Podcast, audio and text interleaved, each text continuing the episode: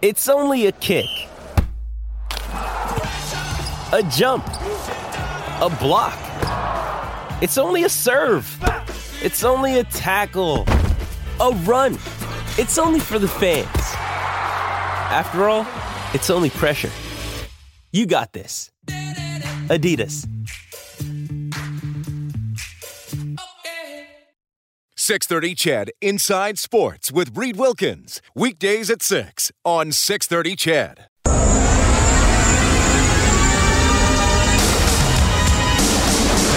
Drop pass, Drysdale to McDavid down the middle, wrist shot, score!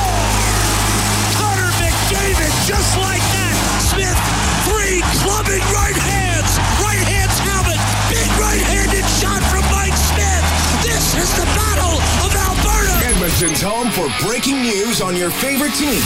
This is Inside Sports with Reid Wilkins. Brought to you by CAM LLP Injury Lawyers. Representing injured people in Edmonton and across Alberta since 1962. On the voice of your Edmonton Oilers and Eskimos. 630 CHED.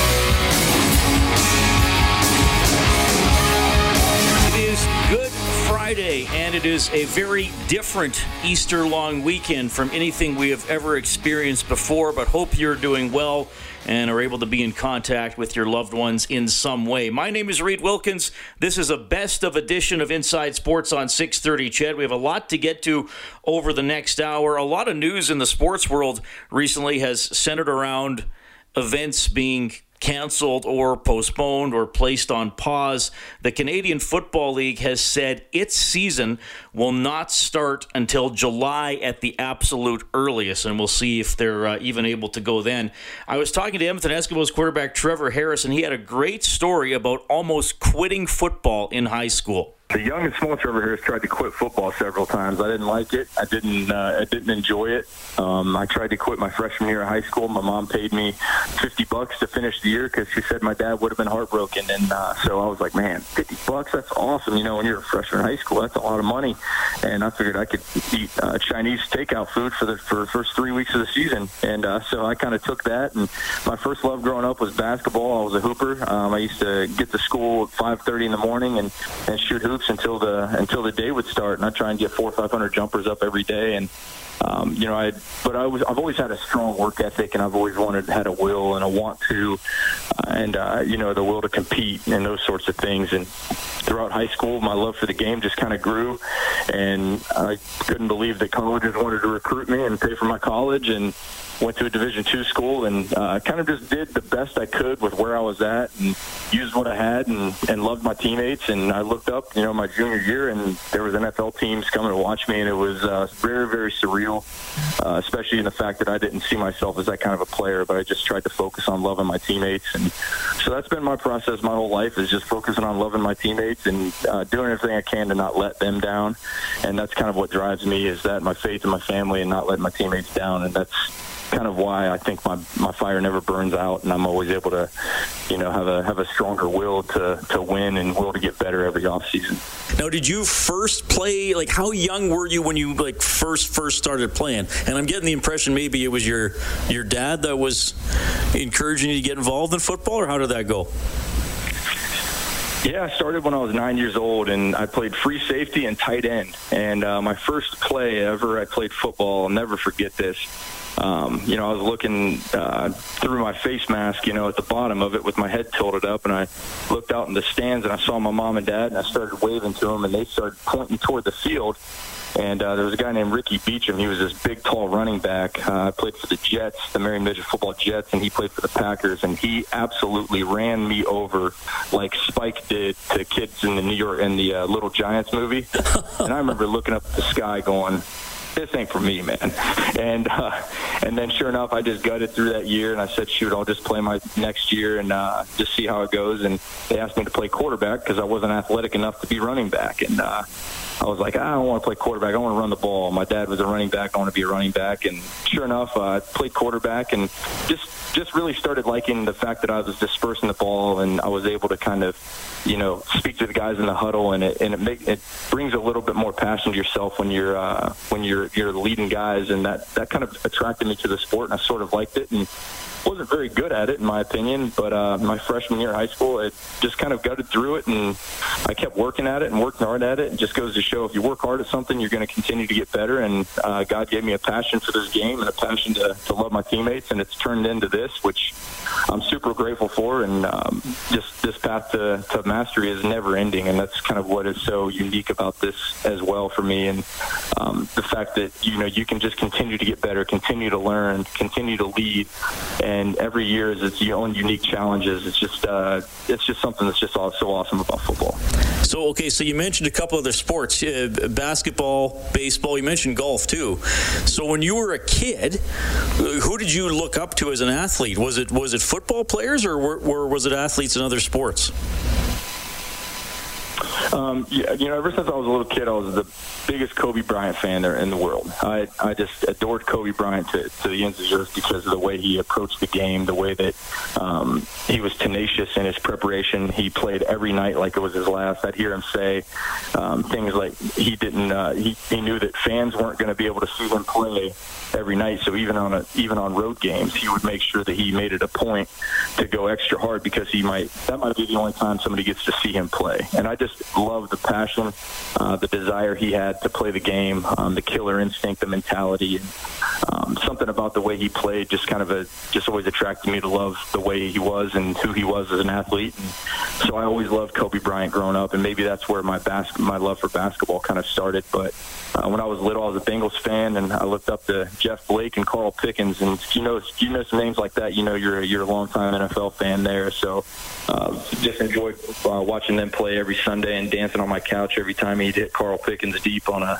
on a go route, and uh, so I'd go outside and be Jeff Blake, and my brother'd be Carl Pickens in the backyard, and we'd have a ton of fun with it. Well, some pretty interesting memories there from Trevor Harris, and uh, good for the CFL and good for the Eskimos that he was able to stick with it.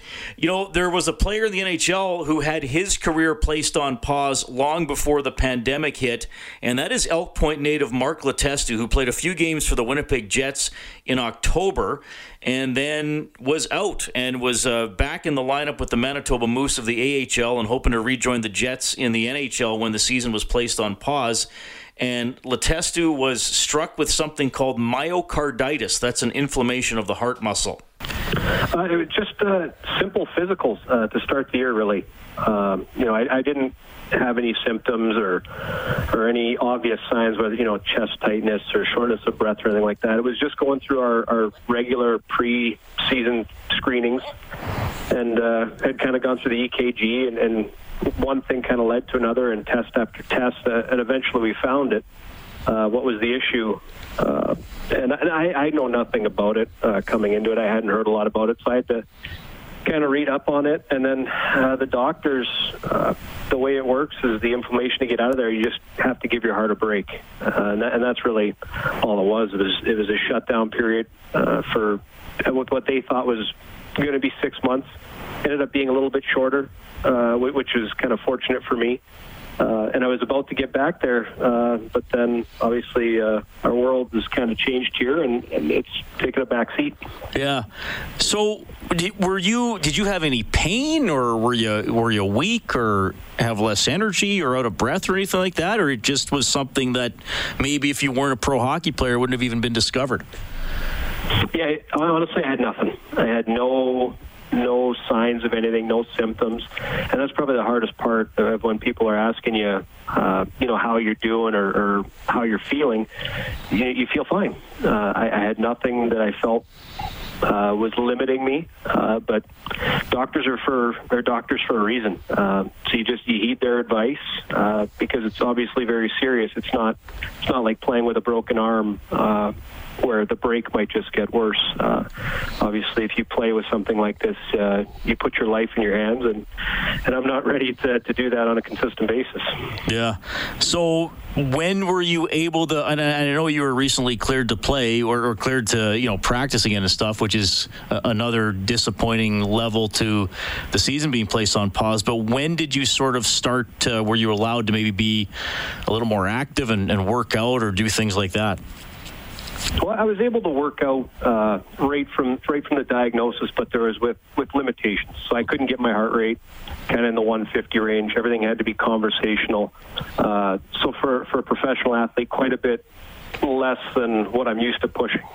Uh, so coming back then now, probably a month ago, where I got cleared to finally practice and skate and push into those upper limits, uh, it, it, set me back conditioning wise, and obviously there's a bit of a mountain to climb, uh, which has got another little obstacle in it here. Mark, a little bit of an anniversary. It's going to be three years ago on Saturday that the Oilers clinched a playoff spot in 2017. You guys were able to beat the LA Kings to nail down a playoff spot, finally ending what was known as uh, as the decade of darkness. What what do you remember about building to that?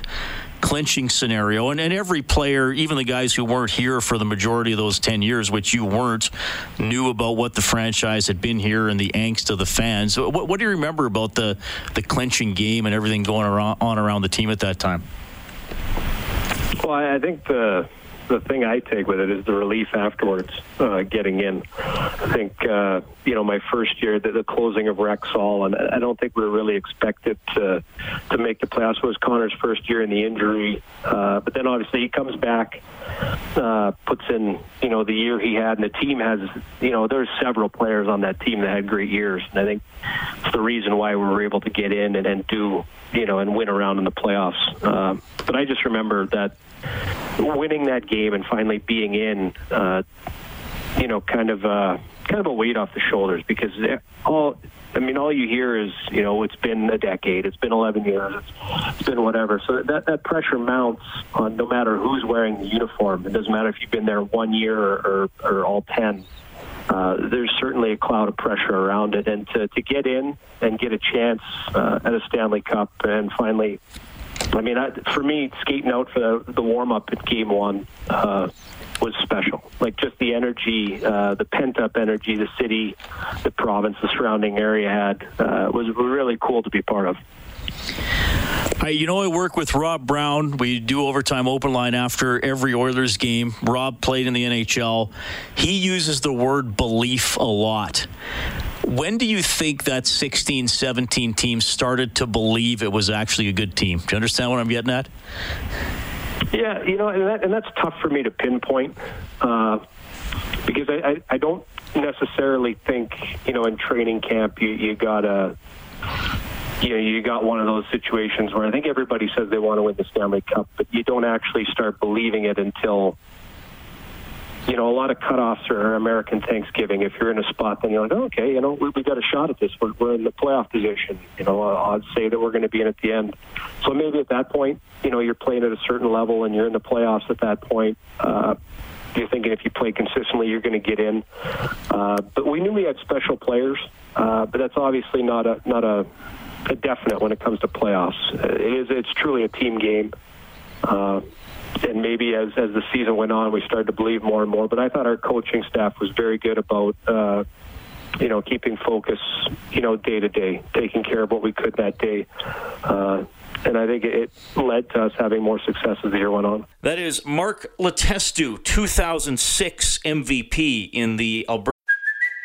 It's Kaley Cuoco for Priceline. Ready to go to your happy place for a happy price? Well, why didn't you say so? Just download the Priceline app right now and save up to 60% on hotels. So, whether it's Cousin Kevin's Kazoo concert in Kansas City, go Kevin, or Becky's Bachelorette Bash in Bermuda, you never have to miss a trip ever again. So, download the Priceline app today. Your savings are waiting. Go to your happy place for a happy price. Go to your happy price, Priceline. Junior Hockey League, now with the Winnipeg Jets organization.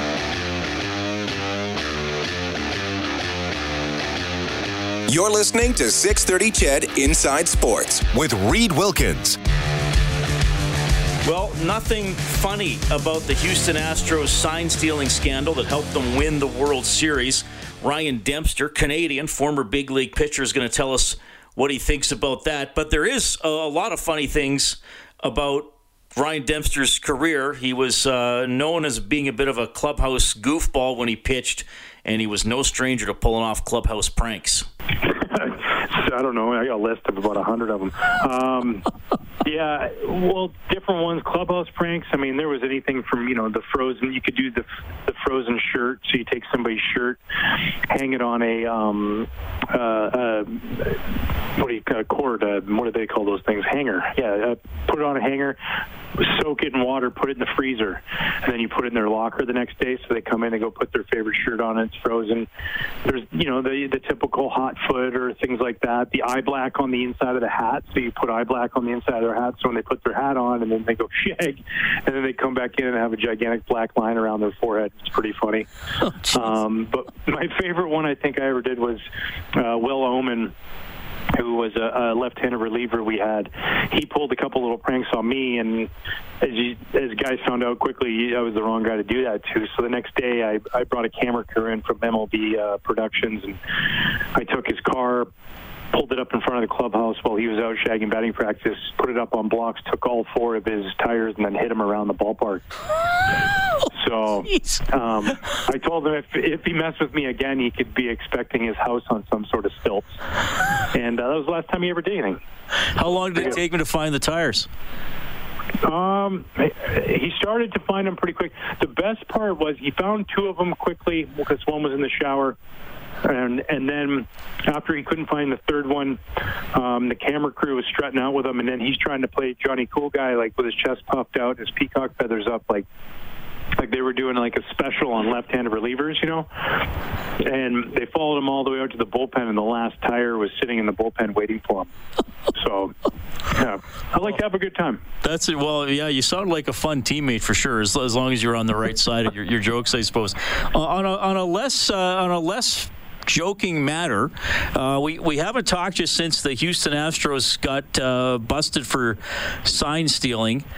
So, you know, the manager got fired, the GM got fired, uh, a couple other guys who were with the Astros that year and went on to other organizations didn't keep their jobs. Uh, they, they do keep the World Series.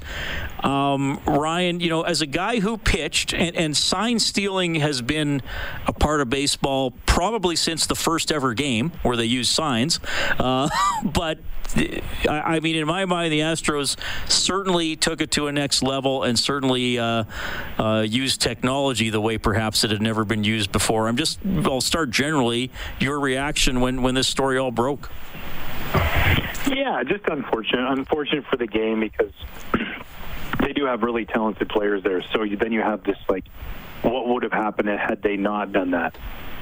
and so there's there's that aspect. I, I just said, just for my opinion, I, I just say throw an asterisk next to it. An asteroid, an, an astroix, right. Nick. what would you call an astronix? Yeah, something like um, something like that. Just where you know when people say, "Well, why is that there?" Well, this is what happened because over time people will forget, right? And the truth is, they they did something that they shouldn't have been doing. And I think Evan Gattis gave an interview the other day. He was really candid about it and really great. He said, "Yeah, it is tainted. Um, we cheated the game, and it's and it's not right and it's not fair. But in the moment." It's hard, I think, sometimes when you're getting away with something. I said it's like somebody who continuously, you know, drives 20 miles an hour over the speed limit and then gets pulled over for speeding, and they're like, "Whoa, what, what, what's going on here? This is ridiculous. Why am I getting punished?" It's like, well, you know, when you when you continuously get away with something, get away with something, you just think that it's okay, and then you start to become a culture that thinks that's okay, and everybody starts to feel that way. Um, and and so they they got punished. They got punished in a big way. Um, the people are not going to forget, and even when they get back to playing baseball, it's going to go on, on and on, and it's unfortunate that it happened. It's unfortunate for the teams that weren't doing it. I just wondered how like at some point nobody heard it. Like if I'm out on the mound and every time I'm throwing a breaking ball and they're laying off good pitches and I just keep hearing a whack, whack, whack, like Neil Pearton's playing drums down in the tunnel, like somebody's got to say something, you know. And I just I thought it was interesting that over that whole period that nobody ever even really noticed about it. So when you pitched, I mean the whole. I guess the most common situation I would think of there's there's a runner on second base, so your catcher has to. I, what would you guys? You would change the, you would change the this way he would give you the the pitch call, or what would you do? Oh man, so many different ways. You do first sign after two, first sign after uh, three. You could do second sign, shake, go to first ti sign. Um, you could go sign after out. So if there's one out, it's the sign after you put down a one. If there's two outs, it's after two. Um, you, and then you shake and you wipe and you have touches on the mask and you have so many different formulas. I always felt the easiest way to do it to if you felt like somebody were t- stealing signs from you, you just call your catcher out. You say, "Hey, call for a slider down and away right here," and then you just throw a fastball right underneath the guy's chin and they'll stop real quick. Right. They'll just go. They'll just really quickly go. Whoa, whoa, whoa! I think maybe we got this wrong, guys, and I'm not really going to be on this program the rest of the evening. And and then you just kind of go about your way. And I always felt that was a really good way. That is some chin music for. Another day is here, and you're ready for it. What to wear? Check. Breakfast, lunch, and dinner? Check. Planning for what's next and how to save for it? That's where Bank of America can help. For your financial to-dos, Bank of America has experts ready to help get you closer to your goals. Get started at one of our local financial centers or 24-7 in our mobile banking app. Find a location near you at bankofamerica.com slash talk to us. What would you like the power to do? Mobile banking requires downloading the app and is only available for select devices. Message and data rates may apply. Bank of America and a member FDIC. I'm Ryan Dempster.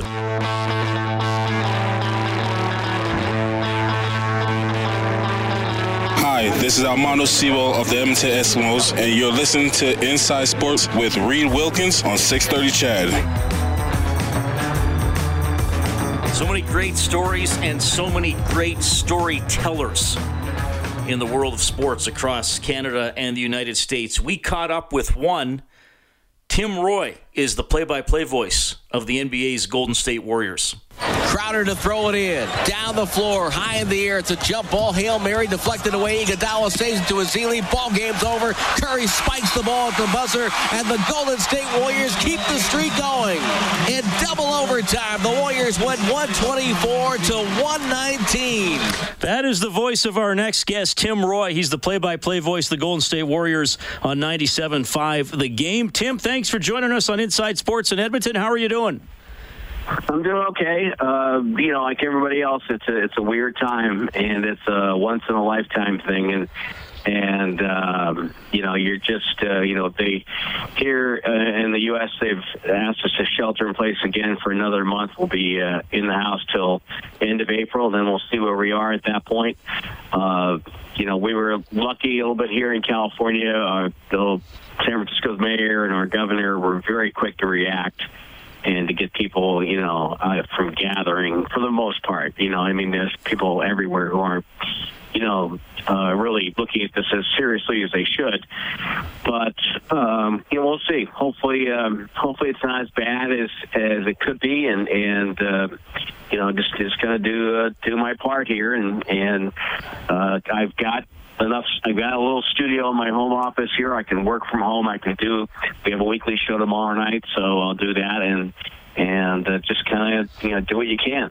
Yeah, well, well said, Tim, and we appreciate you uh, taking the time to join us here uh, on 6:30, CHED. Uh, an interesting opportunity for us to catch up with you. Let, us start with that bit of bit of audio that you played, and, and, thanks to one of your colleagues for firing me off a couple of your play-by-play clips. Uh, was that so? That was the longest winning streak to start a season. What was that? 2015. We're looking at. Yeah, 24 and 0 to start the season. Um, it ended up in a bitter, uh, you know, bitter case. They lose to Cleveland in, in seven games. And when you go to the Warriors practice facility, you know, they have all the, you know, championship banners up in the practice facility there, as well as inside the arena. But they do have a plaque in one side or a, a, sign, if you will, and it says, you know, best regular season record 73 and 9. But they don't make it very big. It's, it's, it's there to remind them that, yeah, it was a great year, but didn't end the way you wanted to. But it, those were, uh, really magical times. You know, I was I was blessed to be along for the ride there, the five year ride, and uh, you know one of the best streaks, you know, in, in history. In fact, uh, you know, you had to go back to the to the Stanley Cup in the mid '50s to find two teams that had faced each other in the finals four years in a row. Uh, would have been Montreal, Detroit in the 50s, would have it not? I believe so. Yeah, I believe. I know. I know one of them was the Red Wings. I believe the other one was the uh, the hated Les Habitants. well, because I believe because uh, I believe the Canadian it was only a 16 league, but I believe the Canadiens were in the final right. 10 years in a row. I think they won one yeah, of their first five and, and, then and then won five in a row. Uh, Tim, 1995, uh, you started doing Warriors games. 95 Warrior games, uh, got in the NBA in 1989. Um, as you can tell, I, I grew up in New England, therefore that's my my disgust at anything Montreal Canadiens. Guy Lafleur ruined my childhood. Um, but uh, no, so yeah, so I've, I've been here a long time, and, and it's it's it's a great place to be uh, the Warriors announcer. It's it's an incredible fan base, and we were awful for a long, long time. But these people kept coming out. They, they came out in in numbers year in, year out, and they know what good basketball is. They don't get fooled by, you know, a flash in the pan. They know what's lasting, and so it's always been a privilege to uh, to announce this fan base. Well, and I wanted to ask you about that. And f- for the Oilers here, I mean, we had the we had the decade of darkness. They didn't make the playoffs for 10 years. They got in in 2017, and then they've missed the, the, the last two again. This year, they you know they, they were going to get in, and they they will be in if, if the playoffs do uh, get picked up here. But I, I believe in your first, you'll correct me if I'm wrong, I believe in your first 15 seasons as Golden State Warriors play-by-play announcer, you called one playoff series, and now obviously we know yeah. them as as an incredible franchise. Like, what turned it around eventually? Well, uh, here's here's what happened uh, from working on the Kings broadcast. I wasn't doing play-by-play for every game, but by the time I left in '94, '95, I was coming off a, a season where I'd done 50 games.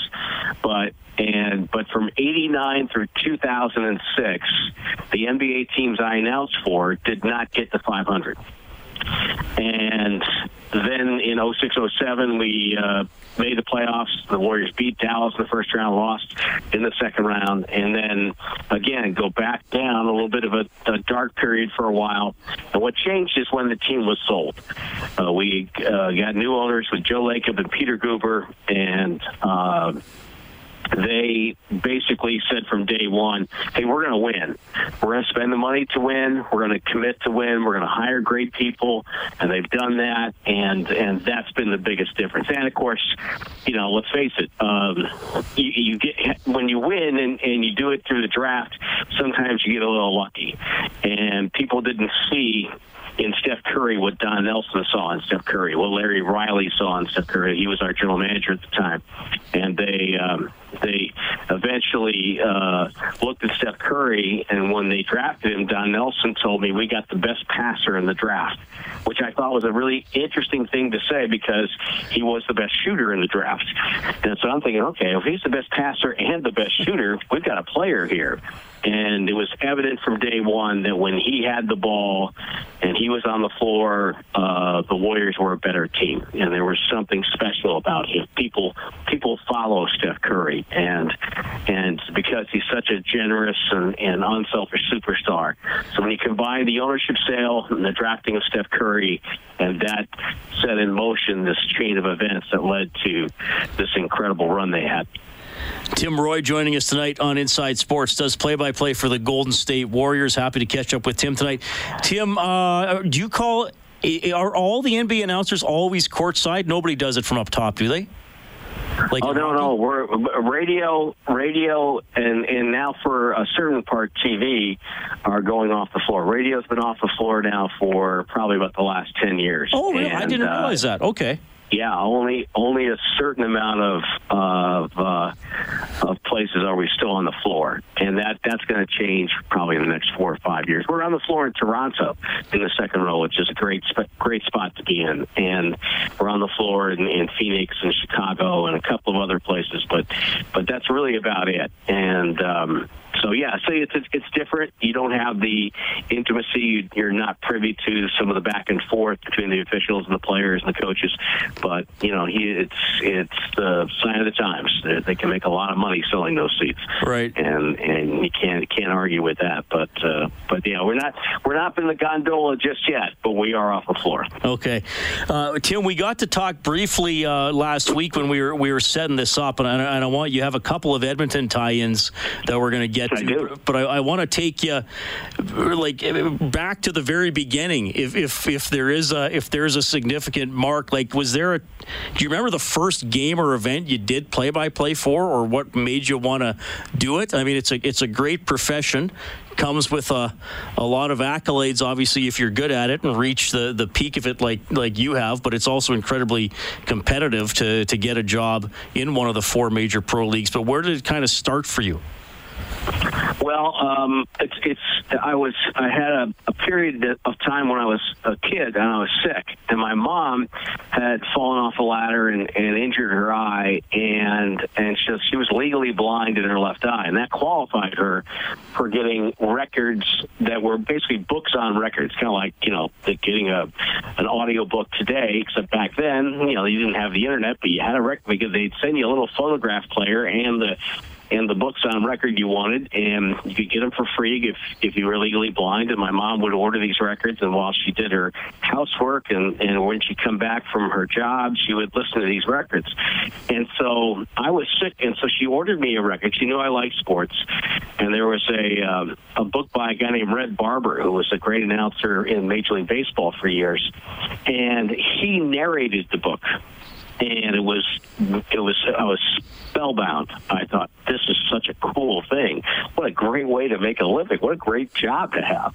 And so from that point, when I was about eight years old, it's really all I've ever wanted to do, and to be blessed to do it. I mean, every day I come in this office, I start going through stuff. I do some work. I was working on some old interviews today that we're going to air on our weekly show, some nostalgic ones, and and uh, it never feels like work to me. It's always fun. It's always you know uh, you know my passion is is my job, and and it's it's great. And so that's it. And then the first wow, the first game I did professionally. I'd done some public address work at some baseball leagues around Hartford, Connecticut, but I went to college in upstate New York, Utica College, and they had a, fledgling uh, hockey program at the time, and I was the one who would get up and and you know they couldn't get good ice time, so sometimes their games were like 8 a.m. on set, on Sunday, and so you know who in college gets up at 6 a.m. on a Sunday to go to you know D3 hockey, but that's what I did, and after my sophomore year, the local radio station, the play-by-play guy for hockey, got promoted from the, his uh, job, and, and so he couldn't do all the games. It was an Eastern League team in town, the Utica Mohawks, coached by a guy named Larry Mickey, who had spent some time with the Buffalo Sabres, and so they needed a backup minor league hockey announcer, and I fit I fit their criteria perfectly. I was young and naive and to be had cheap, and so um, I did about 20 games that year for him, and then that led to a summertime job and everything else. But yeah, minor league hockey was the the first sport I ever did. You just gave a great quote young, naive, and to be had cheap. That's what I'm going to ask people who are going to our local broadcasting college here in Edmonton about how to get into the business. Be young, Exactly. naive, and be had cheap. now, what's you, you do have uh, people are going to love this. For, for, we'll, we'll stick with the hockey theme. Well, uh, well, I'll let you, you. There's a sort of a sort of a tie into the Oilers. What was this about again? There is a tie into the Oilers. I have a tie into the Oilers. Um, when that year, uh, I did a game down, uh, a couple games down in Cherry Hill, New Jersey, the Cherry Hill Aces. They were coached by a guy named Muzz McPherson, who would show up and he had that punch Imlach fedora on. You know, he always had that behind the, the bench, and he was great to me. I mean, he was he was perfect for you know you're always looking and doing minor league hockey. To, to you know if you don't have somebody back in the studio which i didn't i had to fill that time in between periods. And so i would go and do these long interviews and muzz was great. I could ask him three questions. He'd give me 15 minutes. It was awesome. And um he had this gravelly old voice, and his claim, one of his claims to fame was that he was the coach of the Soo Greyhounds in the Ontario Junior League, and his star player was Wayne Gretzky. And so uh, that's one of my ties to Edmonton. And then the other one is that I've had this great career where I've been able to do so many different things and in different sports is that I'm one of the few Americans that has called Canadian League football, Canadian Football League games. Uh, we, I was the, one of the voices, the radio voice the first year, and I was on the TV broadcast the second year of the Sacramento Gold Miners. No way. And so uh, I've been to Commonwealth. I loved it. I thought it was one. I personally, I thought it was the best field in the CFL at the time and um, just just enjoyed it and enjoyed the league. I thought it was so much fun because you, you know it's it's it's the rare football league where you're you know it's almost like an arena league where you're down 21 with four minutes to go and yet you still have a great chance. You can really get back in the game really quickly, and so uh, I enjoyed my time. Oh, that's all. Yeah, David Archer, Sacramento Gold Miners quarterback. David Archer, yeah. yeah, and Mike Pringle, and uh, yeah, we had we had some decent players, but we had a coach that was a little stubborn, shall we say? Uh, he thought on on third and one or second and one that you would run the fullback blast, where the fullback would get the ball eight yards behind the line of scrimmage, and that doesn't seem to work in the in the CFL. Was that was that so, Kay Stevenson? Was he the coach then? That was Kay, Kay Stevenson. Who then? Yeah, and he coached one year here with the Eskimos when Archer was the quarterback, and he uh, his brief tenure is not fondly remembered by most fans of the green and gold. Shall we just leave it at that? There was a there was a, a uh, one my first year. We our backup quarterback was Kerwin Bell, kid who played at Florida. Really nice guy, and he was a huge NBA fan. So we would talk NBA all the time because I was with the Kings broadcast then. And Archer got his his bell rung on a play, and they brought him off the field, and they had the ball on the right hash, and they called for like a like a almost like an old term, a down and out. I don't know what the route was, but it was a, a throws to the far sideline. So Bell makes this throw, and I see him. He's trying to loosen his arm up. So after the game, I asked him. He said, "Goes, I said that's the first time I ever had to throw a 50-yard down and out because the field is so wide that you know he wasn't used to that. He really had to hammer that thing to try to get it out there, but." But uh, yeah, no. So I, I, I enjoyed Edmonton. You know, I, I, one of the the great things that I got to do in that league was I got to places I probably wouldn't have, you know, uh, automatically gotten to, like like Edmonton. I won't mention Calgary. I know I know the audience. Um, you know, you, you go three times to Vancouver in one year. How how good is that? I mean, Toronto and and you know, the only place I really Uh, can honestly say that I'll probably never get back to was Regina. They just just didn't have a lot going on there. So they love the team though. They they they love oh. that team. It's like it's like oh. a U.S. college atmosphere the way they rally around that club. You know, you're absolutely right, and and they were great people. Uh, there's just there's not a lot to do there. You know, uh, we tried. We had an early might, might have been our first or second game was up there, and I remember we tried to get in a quick round of golf, and this is what probably July, probably, yeah, and uh, I remember on my second putt, I looked down on my arm and there were mosquitoes lined up like oh, they were in a gas line on my arm. you know, just then I thought, oh my god. Yeah. So, but, we we get those little critters here too, but uh, yeah. Oh man. Uh, Tim Roye joining us on Inside Sports, play-by-play voice for the Golden State Warriors, and he shared some memories of uh, calling uh, ECHL hockey and doing some CFL games in the '90s. Man, Tim, I, I wish we had more time, but I, I want to wrap up with kind of a maybe a bit of a quirky one. But you've okay. made you've made most of your your living as a play-by-play man doing basketball. You, you mentioned you've done some other sports. At, at this point in your career if they said, okay, Tim, like we need you to do like 30 uh, San Francisco Giants games, or you got to do San Jose Sharks for a month, would you kind of be like, well, broadcasting, broadcast is broadcasting, and play by play is play by play, or would you feel a little off kilter doing a different sport now? No, I, I, I think I could do it about uh, maybe let's see about 15 years ago. I was also one of the TV announcers of the Oakland A's, and so I would get about 30 games summer. And so I did both. I still do some minor league baseball in Sacramento when they need somebody to fill in for their guy. And um, and actually, uh, one of the awards that I've won in my career was when I was in Phoenix in the late 80s, and I won Best Play-by-Play award in the state of Arizona one year, and because because I convinced my boss to let me broadcast a, um, a uh, preseason game between the New York Rangers, I think it was Vancouver, oh. came into Phoenix. They were trying to drum up some uh, some support. And so I convinced him to let me do the game. I did the game, and he liked it so much he submitted for an award, and I won. And that was the only hockey game I had done in about uh, five years. So that was uh, that was pretty remarkable. That's awesome.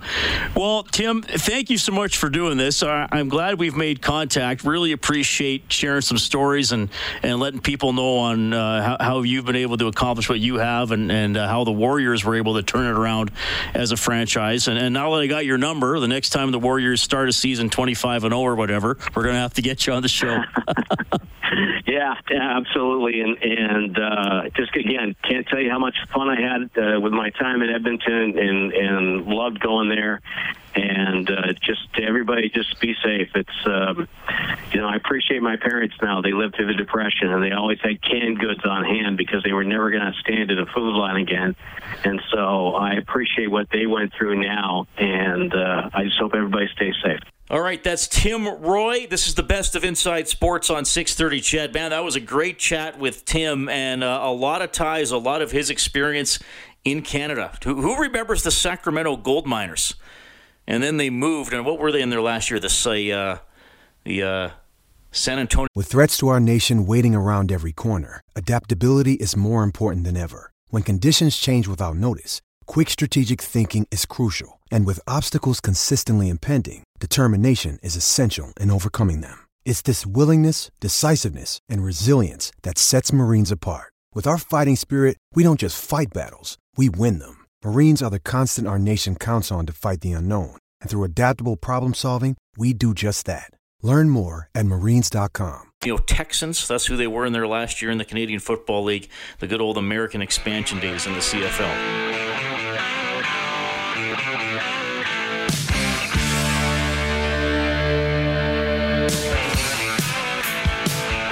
Inside Sports with Reid Wilkins is brought to you by CAM LLP Injury Lawyers, representing injured people in Edmonton and across Alberta since 1962.